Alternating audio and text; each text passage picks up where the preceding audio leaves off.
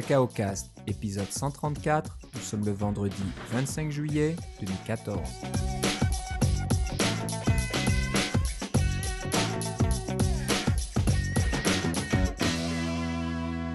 Bonjour et bienvenue dans ce nouvel épisode de Cacao Cast. Comme d'habitude, euh, Philippe Casgrain est avec moi. Comment ça va, Philippe? Euh, Très bien, et toi, Philippe? Ça va très bien. Plein été, là, on arrive à la moitié quasiment de l'été. On a pris une bonne pause. hein. Le dernier épisode a été publié le 21 juin et on enregistre aujourd'hui le 25 juillet.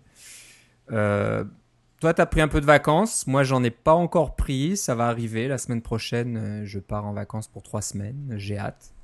Mais euh, on voulait quand même se parler une dernière fois avant que je parte et euh, je reviens fin août, donc je pense que le, prochain épisode sera un épisode de, de rentrée. Oui, c'est ça. Mais déjà, la, la, la, la rentrée s'est annoncée un peu partout. Là, on reçoit les, les dépliants, puis ils annoncent la rentrée.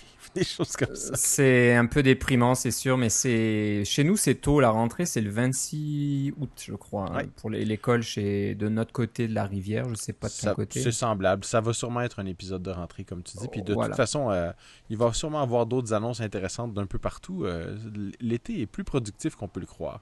Et c'est vrai, hein, je pense qu'il y a eu beaucoup d'annonces, il y a beaucoup de choses, comme si ça s'arrêtait pas. Apple fait des annonces aussi en, en plein, plein mois de juillet. Donc euh, rapidement, là, ils ont parlé d'une alliance avec IBM.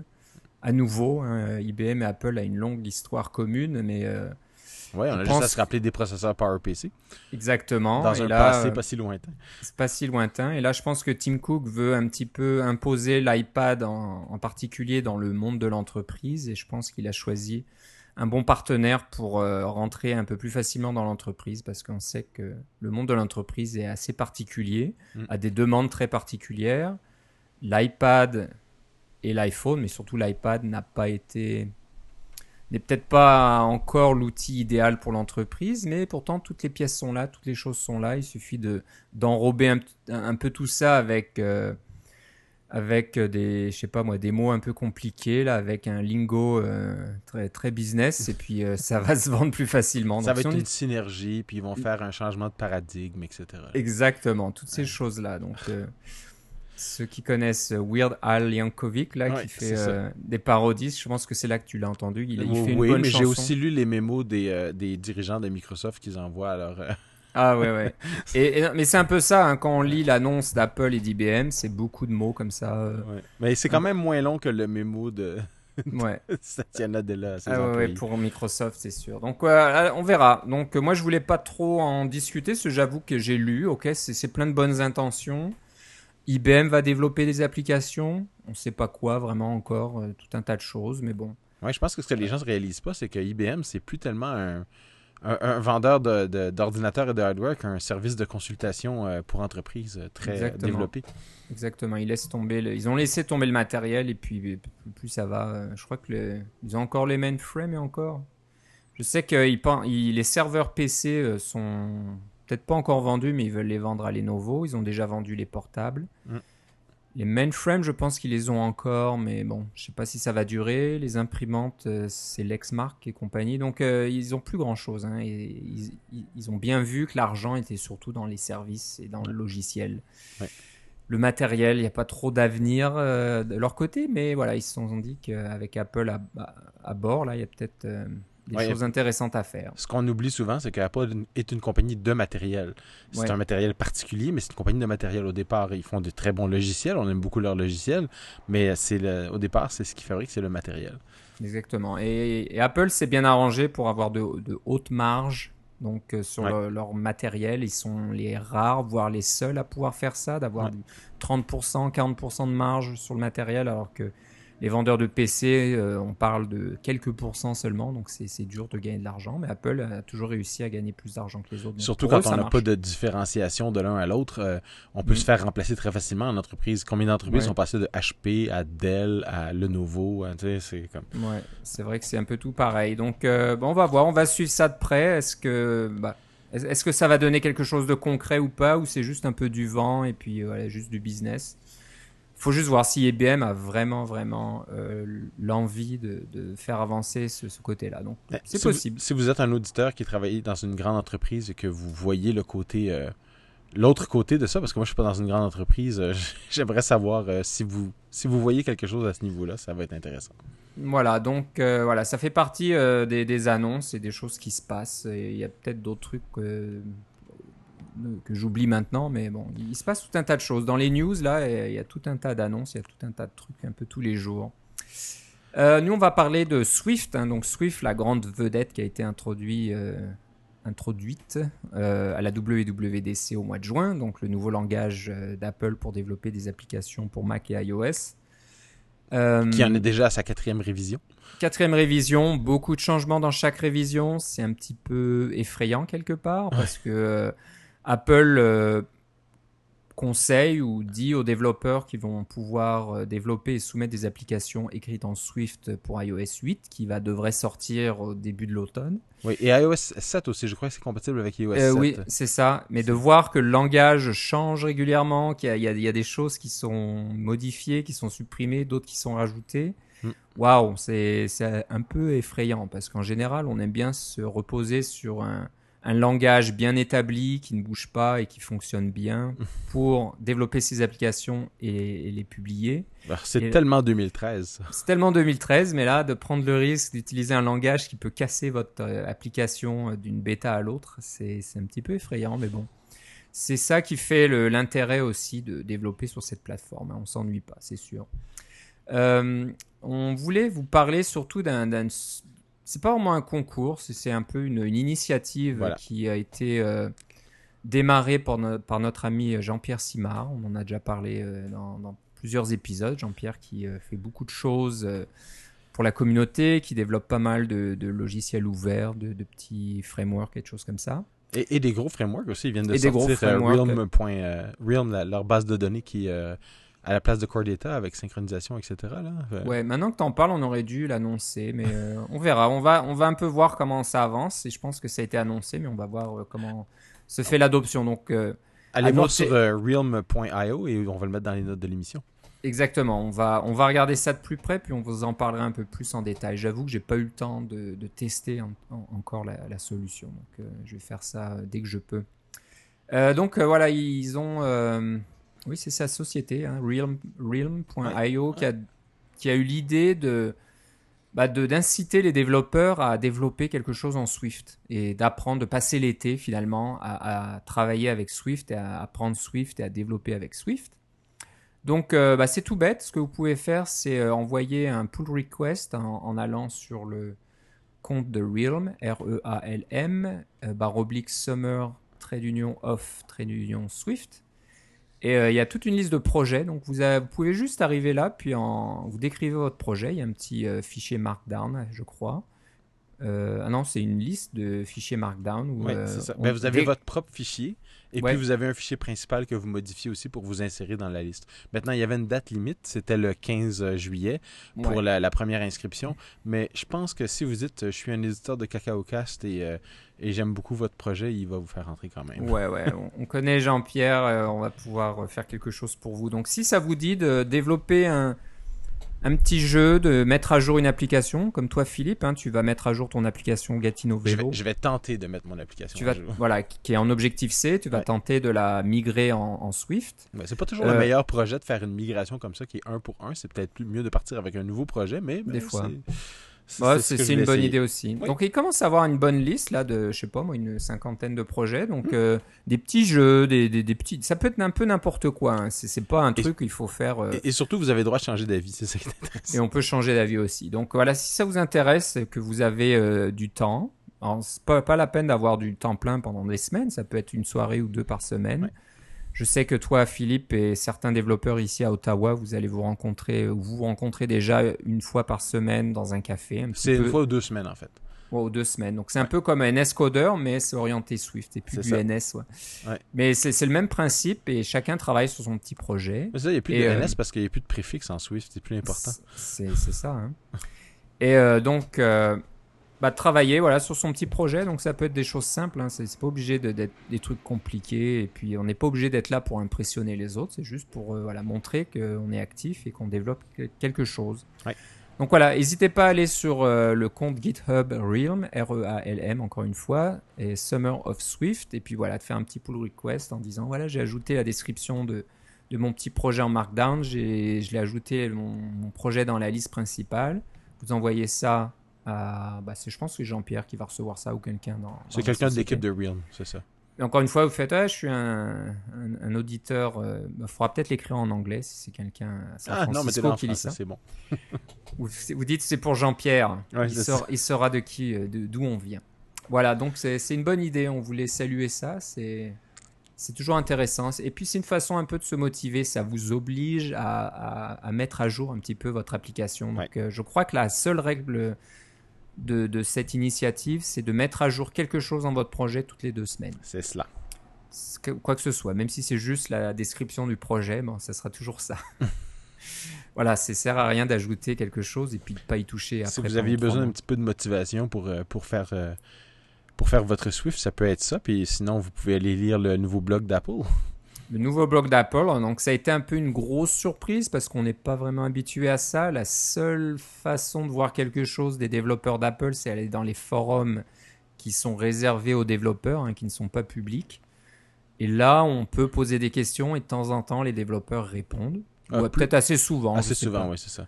Donc, mais c'est euh, pas, pas recherche, on fait pas de recherche, on peut pas faire recherche Google avec ça ou des choses comme non, ça. non, donc c'est- assez limité quand même. Et là, un peu grosse surprise parce que ça s'est pas vu euh, vraiment avant. euh, Apple décide de faire un blog public. N'a pas besoin de, de s'inscrire pour le voir.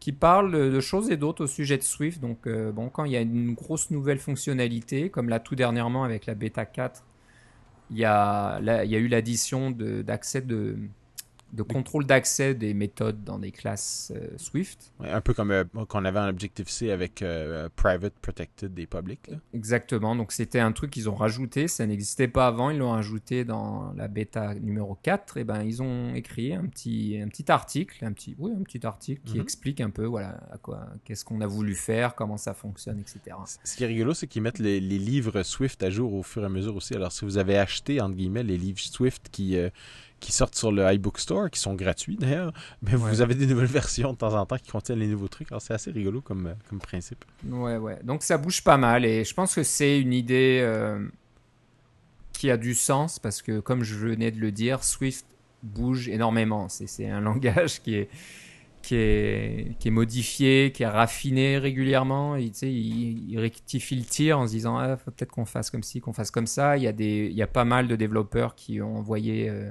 des radars pour parler de bugs. Donc il y a des bugs qui sont corrigés aussi ou des, choses qui marchent pas comme ça devrait. Donc euh, voilà, Swift bougeant beaucoup, c'était peut-être une bonne idée de faire un blog pour être plus ouvert. On peut pas sortir un langage qui est pas vraiment fini, qui, qui, qui bouge tout le temps, et puis de rien dire, d'être secret, ça marcherait pas. Je pense Ouais, puis j'ai pas l'impression qu'ils vont faire un langage euh, open source euh, dans, le, dans un avenir proche parce que quand on met quelque chose en open source, surtout quelque chose que Apple a fait, il va avoir euh, 98 euh, versions différentes du langage, puis ça sera pas long qu'ils vont perdre le contrôle. là.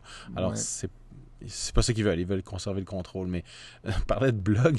Euh, J'écoutais nos amis de Core Intuition euh, qui disaient. de- c'est quand la dernière fois qu'Apple a fait un blog, puis ils se demandaient. puis il semble qu'il y a quelqu'un qui a fait un blog quand euh, euh, MobileMe a arrêté de fonctionner pendant quelques jours, et puis le, le- le responsable, le directeur responsable de MobileMe avait fait un blog pour dire euh, bon, ça c'est la première journée, voici ce qu'on règle, voici la deuxième journée, voici ce qu'on règle, troisième journée, voilà, c'est réglé, puis on n'a plus jamais entendu parler de son blog. Et puis de, de ce gars-là non plus. Ouais, c'est ça. C'est à l'époque où voilà, Steve Jobs s'occupait de ce genre de choses assez, d'assez près et on se souvient qu'il était très très fâché. Donc euh, bon, on verra bien. Voilà, donc c'est une bonne idée. Si vous allez sur developer.apple.com baroblique Swift baroblique blog, Et non pas le verrez. contraire, ce qui serait quand même rigolo. exactement, vous verrez, euh, vous verrez tout, tout le détail. Très intéressant. On veut parler maintenant d'un outil euh, d'une compagnie euh, qui s'appelle Flipboard. Vous connaissez probablement l'application Flipboard. Moi, je l'utilise assez régulièrement. La compagnie qui a été fondée par euh, Evan Dahl, euh, entre autres, qui est un ancien d'Apple et qui que vous connaissez peut-être si vous avez suivi les cours de Stanford, là, CS 193, qui étaient les cours comment programmer sur iPhone, qui étaient disponibles en ligne gratuitement, etc. C'est vraiment. C'est lui alors qui, qui a quitté Apple, fondé sa- cette compagnie-là, et puis euh, là, ils ont sorti, comme tu dis, un nouveau framework. On en a parlé à l'épisode 6, t'imagines? Ouais, Euh, c'est ça. Ouais, c'est ça. L'épisode 6, le 25 avril 2009. Donc, euh, c'était il y a pas mal de temps déjà. Et voilà, il- on pouvait apprendre en suivant le, le- le cours Stanford. Donc, voilà, la compagnie Flipboard, euh, bon, ils développent des applications, bien sûr, pour iPhone, pour iPad et pour Android, je pense.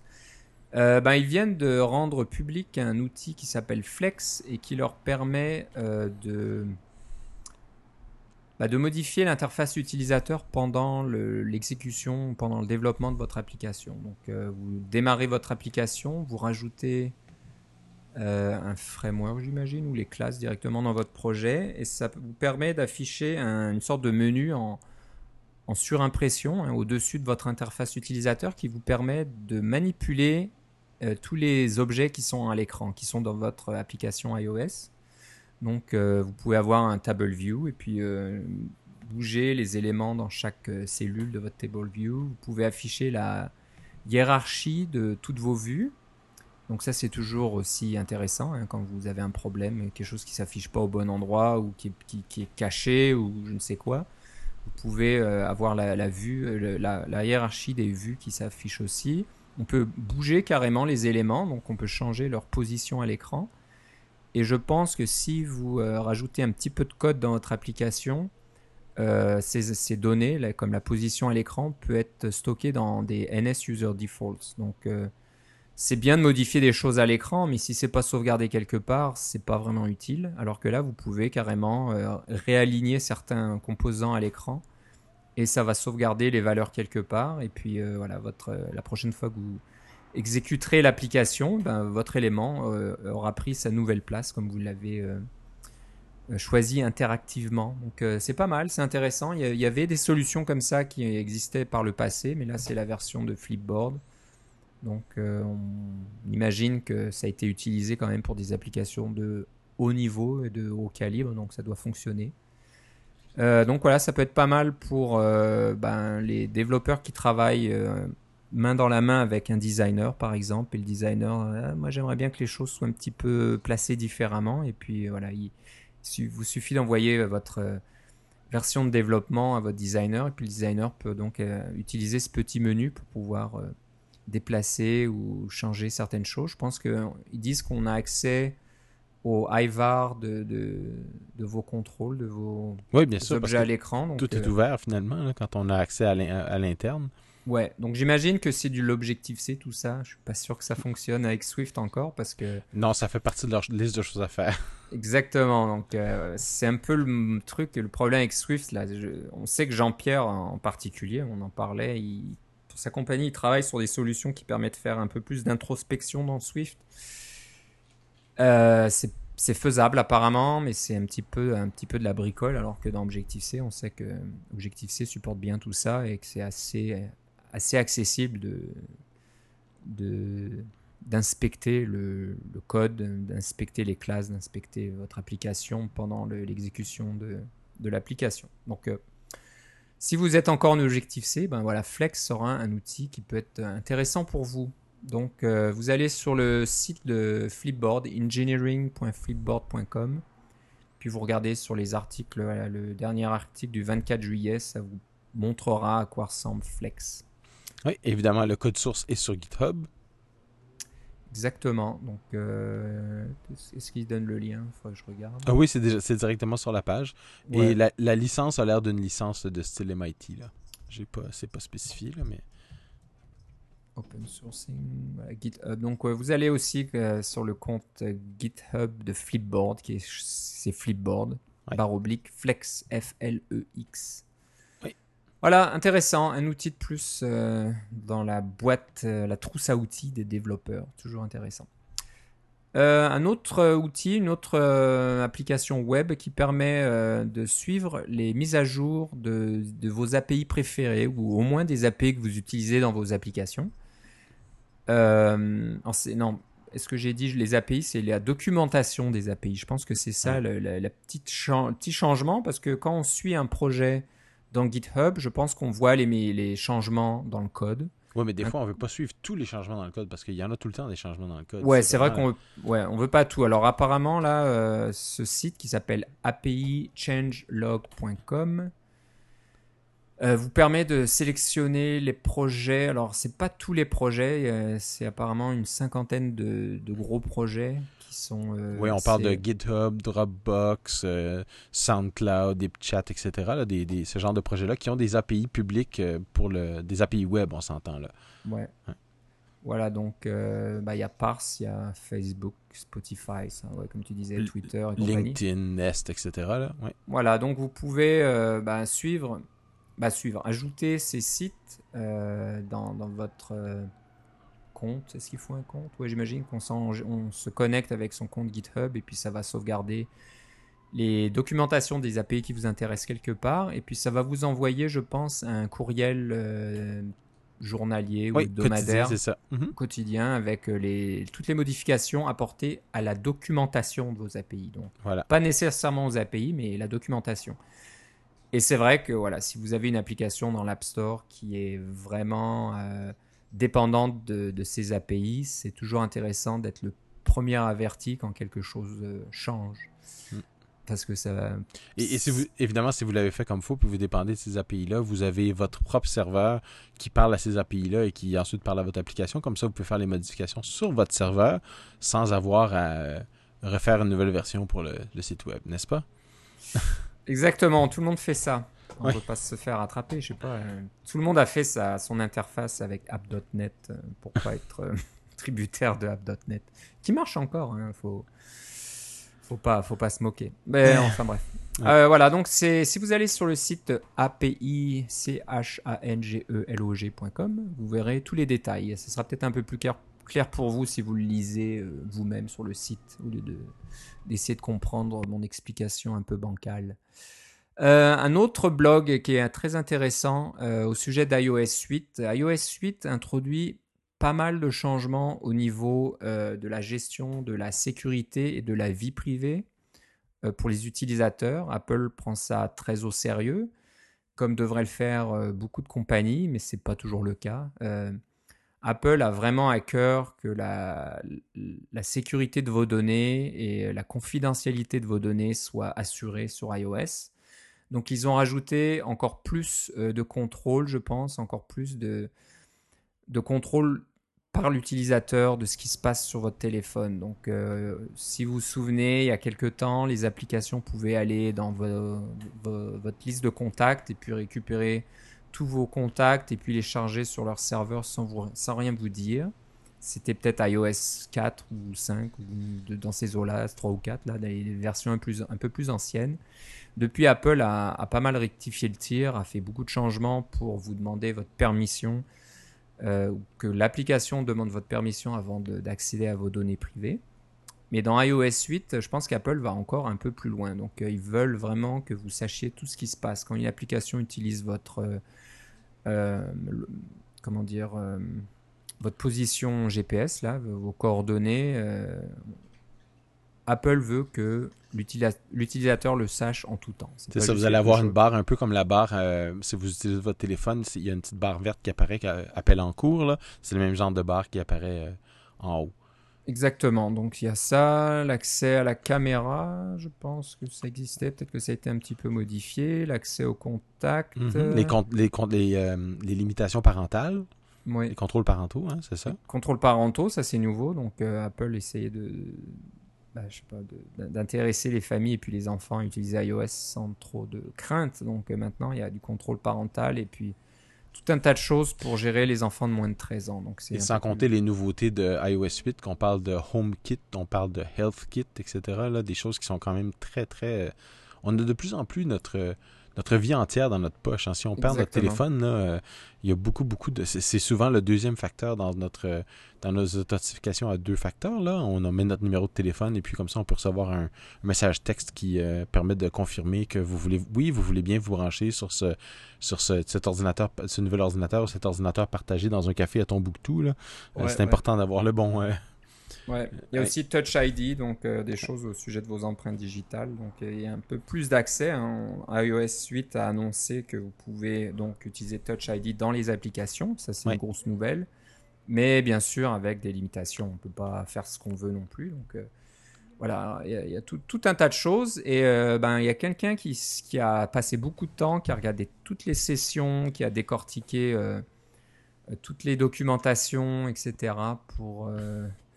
Faire faire page un- de synthèse de tout ça. voilà, un- c'est assez long, un, un assez long euh, bl- blog, donc, euh, mais très très bien, bien écrit, très joli, puis bien détaillé. Donc c'est une bonne ressource si vous euh, développez pour iOS 8 et que vous voulez être sûr d'utiliser la plateforme correctement quand il, à ce qui, comment dire, quand on, quand on veut euh, gérer la, vie privée et puis la sécurité correctement. euh, à regarder, très bonne euh, source et euh, le développeur s'appelle Louis Abreu, L-U-I-S A-B-R-E-U. Donc j'espère que je ne n'écorche pas trop son nom. C'est une très bonne ressource. C'est sympathique d'avoir passé du temps comme ça à décortiquer parce que c'est pas évident non plus de comprendre tout ça parce que ça, ça vient de, sessions différentes de la WWDC. Il y a des petits morceaux par-ci, des petits morceaux par-là. Là, vous avez euh, une vue d'ensemble dans un article euh, sur le web. Donc, euh, si vous allez sur le site lmjabreu.com, vous trouverez tous les détails. Donc voilà, on voulait parler de ça, c'est important. Surtout ne pas... J'ai l'impression que la, la- les, la ré- les réglages de vie privée maintenant, c'est presque rendu, c'est rendu euh, plus important que même l'accessibilité. Alors, on, on- on en parle depuis longtemps, l'accessibilité, le fait que votre application est utilisable par les gens qui ont des problèmes de vision, par exemple, ou des problèmes de, de, euh, de problèmes de langage, ou des choses comme ça. C'est important d'avoir euh, l'accessibilité dans votre application. Euh, puis les outils sont tous là pour le faire, mais maintenant, d'avoir toutes les bonnes connaissances de sécurité, je pense que ça va être un peu plus imposé par Apple que ce l'est pour l'accessibilité, qui est malheureusement pas vraiment imposé. Là. On peut soumettre des applications qui sont uniques, qui sont pas accessibles du tout. Puis il y a personne qui va nous taper sur les doigts, à part euh, peut-être dans quelques forums que vous lisez pas, malheureusement. Euh, mais euh, la sécurité, ça va vraiment être imposé, mais c'est le même genre de, travail. Les frameworks sont tous là pour le faire pour vous, pour vous aider à prendre les bonnes décisions, puis à, à limiter vos, vos euh, utilisations de, données de vie privée. Mais de tout avoir au même endroit, c'est pratique pour nous donner vraiment un... Si vous avez une idée d'une application, vous vous demandez à quoi vous voulez avoir accès, mais c'est plus pratique pour pouvoir euh, jeter un coup d'œil sur ce qui est disponible ou qui ne l'est pas, en fait. Ouais, ouais. Et puis en plus, la façon dont Apple a, développé tout ça a du sens. C'est c'est pas des choses qui sont contraignantes, qui sont faites pour euh, gêner le développeur. Il faut que ça rende service à l'utilisateur et que ça protège l'utilisateur. Ça, c'est leur euh, souci principal. Et de loin. Mais ça a été fait d'une bonne façon, c'est pas compliqué. Il y, a, il y a toujours une API de base qui va vous permettre de vérifier est-ce que mon application a accès à ci ou à ça? Et si l'accès n'a pas encore été demandé, on peut afficher un- une boîte de dialogue qui demande voilà, je voudrais accéder à En l'appareil fait, c'est photo. c'est ça, mais c'est pas vous qui l'affichez, c'est le système qui l'affiche. C'est le- la- voilà, la le, le système qui l'affiche. Et ensuite, si l'utilisateur a dit non, eh ben, vous le serez dans votre application la prochaine fois que votre application démarre. L'utilisateur a dit non. Donc, il a, il a pris la peine d'aller, euh, soit de répondre non, soit aller dans les, les paramètres et puis euh, changer euh, la- l'accès de votre application. Donc là, il ne faut pas insister en général. OK, il a dit non, il a dit non. C'est pas la peine de redemander. Vous êtes sûr? Est-ce que vous avez dit non? Donc voilà, si vous faites ça dans les, règles de l'art, et puis Apple le- l'explique très bien dans les documentations, il n'y a, pas de problème, votre application fonctionnera correctement. Donc voilà, c'est intéressant de voir tout cet article euh, très bien fait. On va parler euh, un petit peu des nouvelles de notre ami Matt Thompson. Euh, en vac- je sais pas s'il est en vacances, mais lui, il s'arrête jamais, vacances ou pas, il fait toujours quelque chose. J'ai l'impression que, je sais pas, toutes les semaines, il doit, il doit développer quelque chose de nouveau. Ça Là où il y a euh, un ordinateur, il y a Matt Thompson. il y a Matt Thompson. Donc, euh, on a parlé il n'y a pas longtemps de ASCII WWDC, hein, toutes les sessions de la WWDC en, sous format texte qu'on peut rechercher. Oui, parce que c'est une transcription finalement qui a été faite d'abord à la mitaine en écoutant les, les, les présentations, puis ensuite grâce au, euh, je crois que c'est grâce aux sous-titres qui ont été fournis par Apple, euh, pour euh, encore une fois pour l'accessibilité, qui ont été fournis plus tard, là, parce qu'ils Ok. sont pas capables de sortir les sous-titres. Mais bref, ASCII WWDC, on en avait déjà parlé. Ouais. Mais maintenant, vous avez une interface en ligne de commande à ASCII WWDC. Alors, vous pouvez juste poser la question à, euh, au, programme euh, WWDC en ligne de commande, puis lui dire Je voudrais avoir de l'info sur la session 229 de l'année 2012.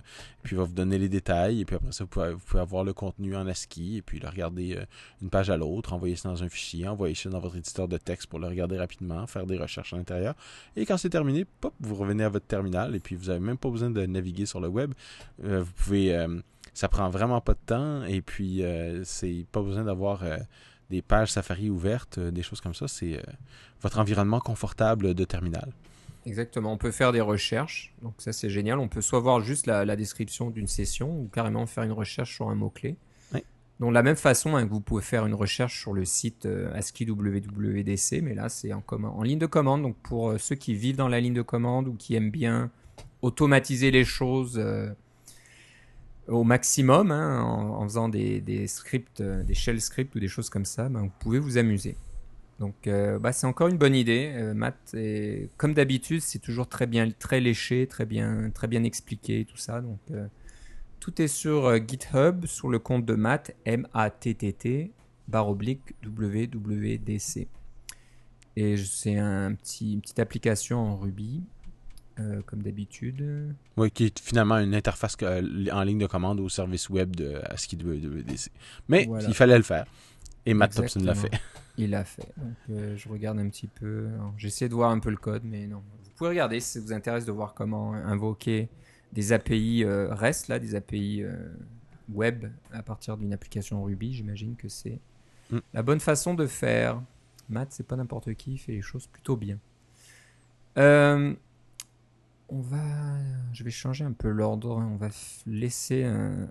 Les trucs rigolos pour la fin. Les trucs rigolos pour la fin, c'est ce qu'on fait. Donc on va parler. C'est pas que c'est pas rigolo, mais on va parler quelque chose d'un petit peu moins visuel, on va dire. C'est pour euh, développer, euh, vous aider à développer vos tables euh, statiques, hein, les UI Table View. Donc on sait qu'avec euh, Xcode et les storyboards. on, peut On, peut déjà faire pas mal de choses, hein, mais c'est pas. On peut donc avoir des UITable View avec déjà des listes euh, prédéfinies, tout ça. On, peut faire déjà pas mal de travail, mais je pense que si on veut aller plus loin, et puis surtout, euh, par exemple, pour faire le, paramétrage de son application, on veut avoir plus d'options, plus de contrôle, ben, il faut retourner à son code en général.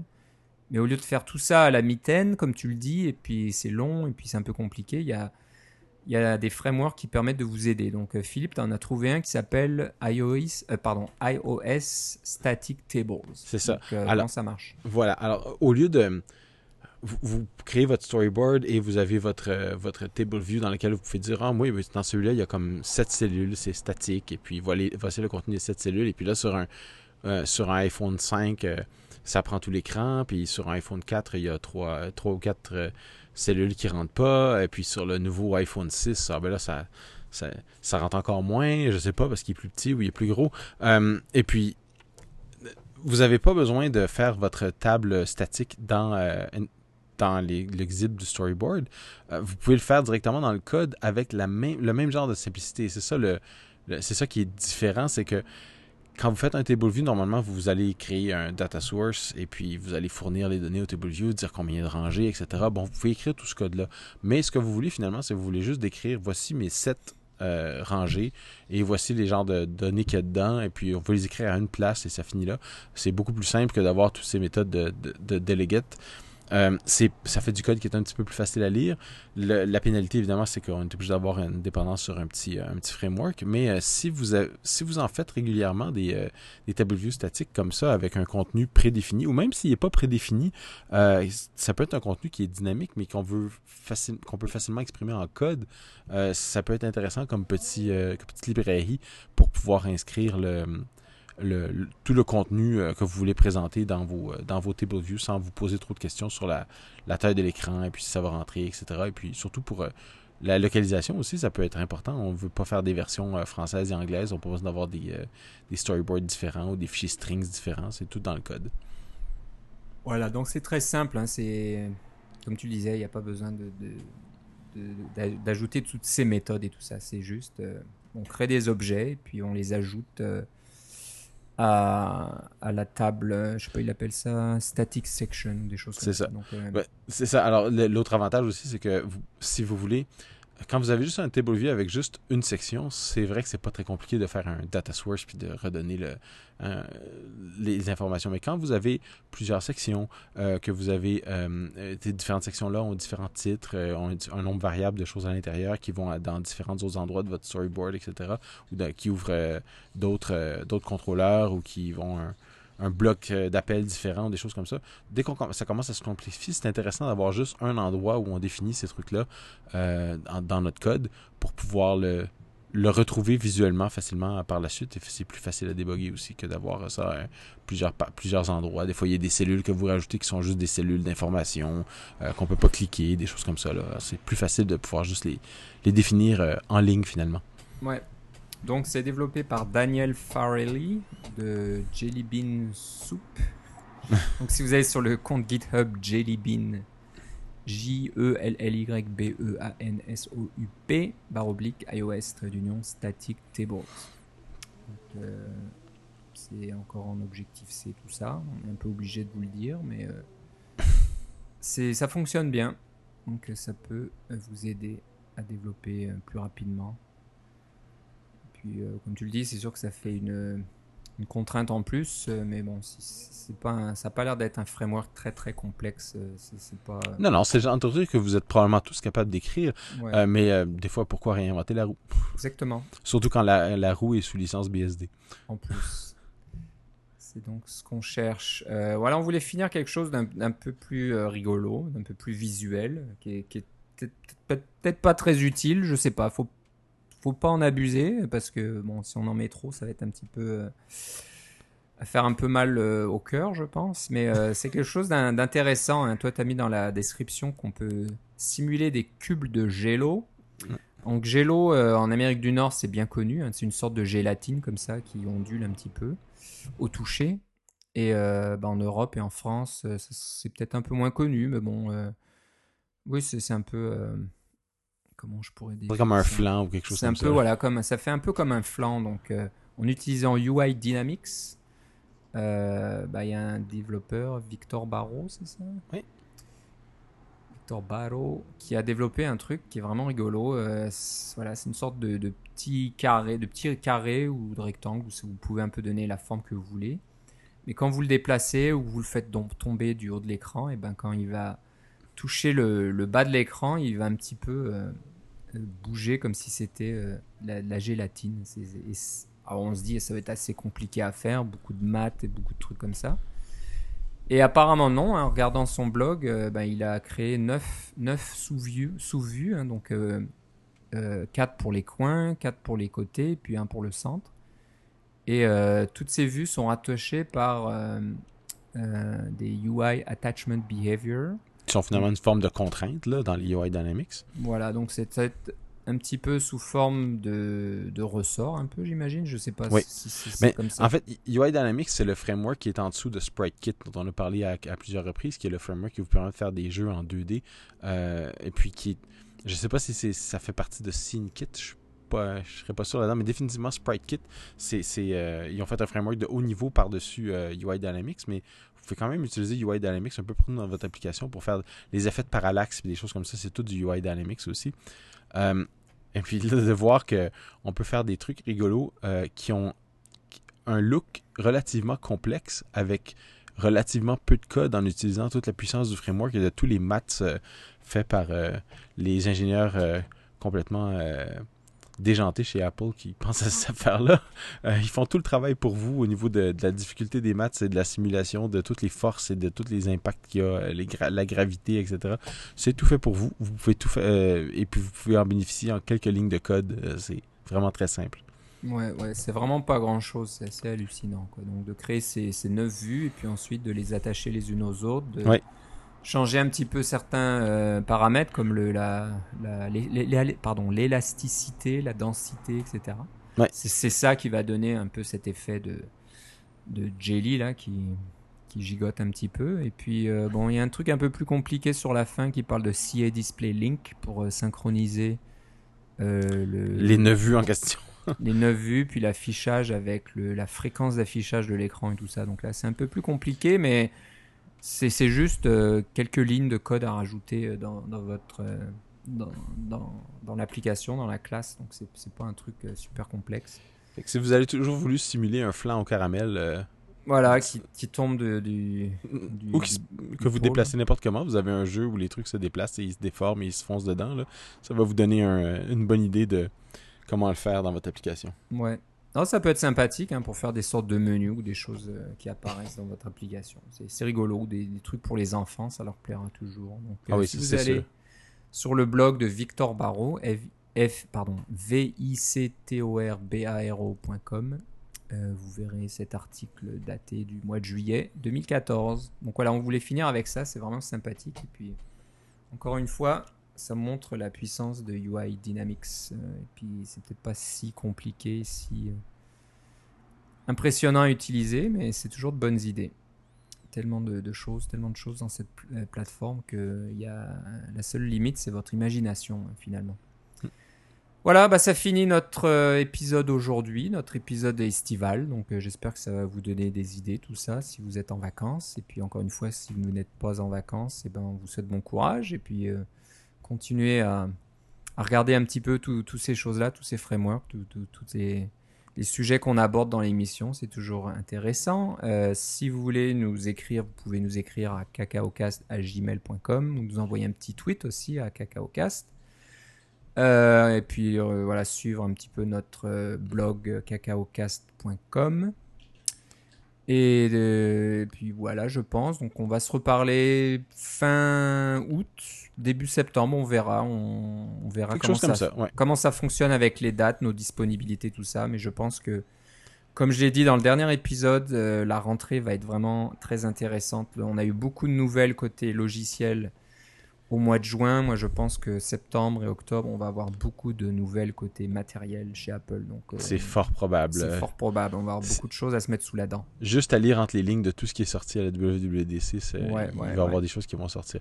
Quoi qu'il y a- je pense que là-dedans, il y avait des, des- enfin, je pense, euh, c'est des- j'ai des collègues qui sont qui sont très intelligents aussi là, qui euh, font des réflexions comme ça, qui disent que c'est probablement plus pour même pour euh, iOS 9 et euh, macOS 10.11, là, ils, ils voient euh, une année ou deux d'avance pour, pour nous pour nous prévenir aussi. C'est pas nécessairement tout pour l'automne, mais ça s'en vient. Il y, a, il y a des choses qui s'en viennent pour, pour plusieurs mois et voire même plusieurs années. Là. Ouais, ouais. Non, non, J'ai- a- juste hâte de voir qu'est-ce qu'ils vont faire avec la technologie handoff. là. Qu'est-ce que les gens vont faire. Là? On peut passer de notre iPhone à notre Mac, de notre Mac à notre iPad euh, et transférer euh, l'état de quelque chose. Là. Ça, c'est, Il y a des choses qui vont se faire avec ça. Ça va être, euh, ça va être passionnant. certainement. On a hâte de voir tout ça. On n'a pas parlé de la version bêta de Yosemite, Yosemite Ah, qui est qui sortie, est sortie. Donc voilà, s'il y a encore des. Je crois qu'il donnait l'accès à un million de personnes. Donc Ouais. euh, si c'est encore le temps, euh, essayez. On vous conseille de ne pas l'installer sur votre Mac principal. Si vous avez un second Mac ou un- au moins un disque externe ou quelque chose. euh, Ou une partition. une partition. Voilà, c'est un peu de risqué. C'est. C'est de mieux en mieux, hein, chaque bêta s'améliore, mais c'est pas encore ça. Il y a toujours Ah, des petits Pour risques. moi, elle est quasiment elle est un peu pire parce que maintenant, des fois, je vais dans Safari et puis l'ordinateur gèle au complet. voilà, donc euh, il faut vraiment être prudent. Voilà. Bon, ben, si, si on veut te suivre, Philippe, où doit-on aller? Oui, simplement sur Twitter avec Philippe C. Et moi, c'est Philippe Guitard, G-U-I-T-A-R-D, et tout attaché. J'aimerais profiter de l'occasion pour remercier tous nos auditeurs, leur souhaiter un très bon été et si vous avez quelques instants, venir nous laisser un petit commentaire euh, sur iTunes.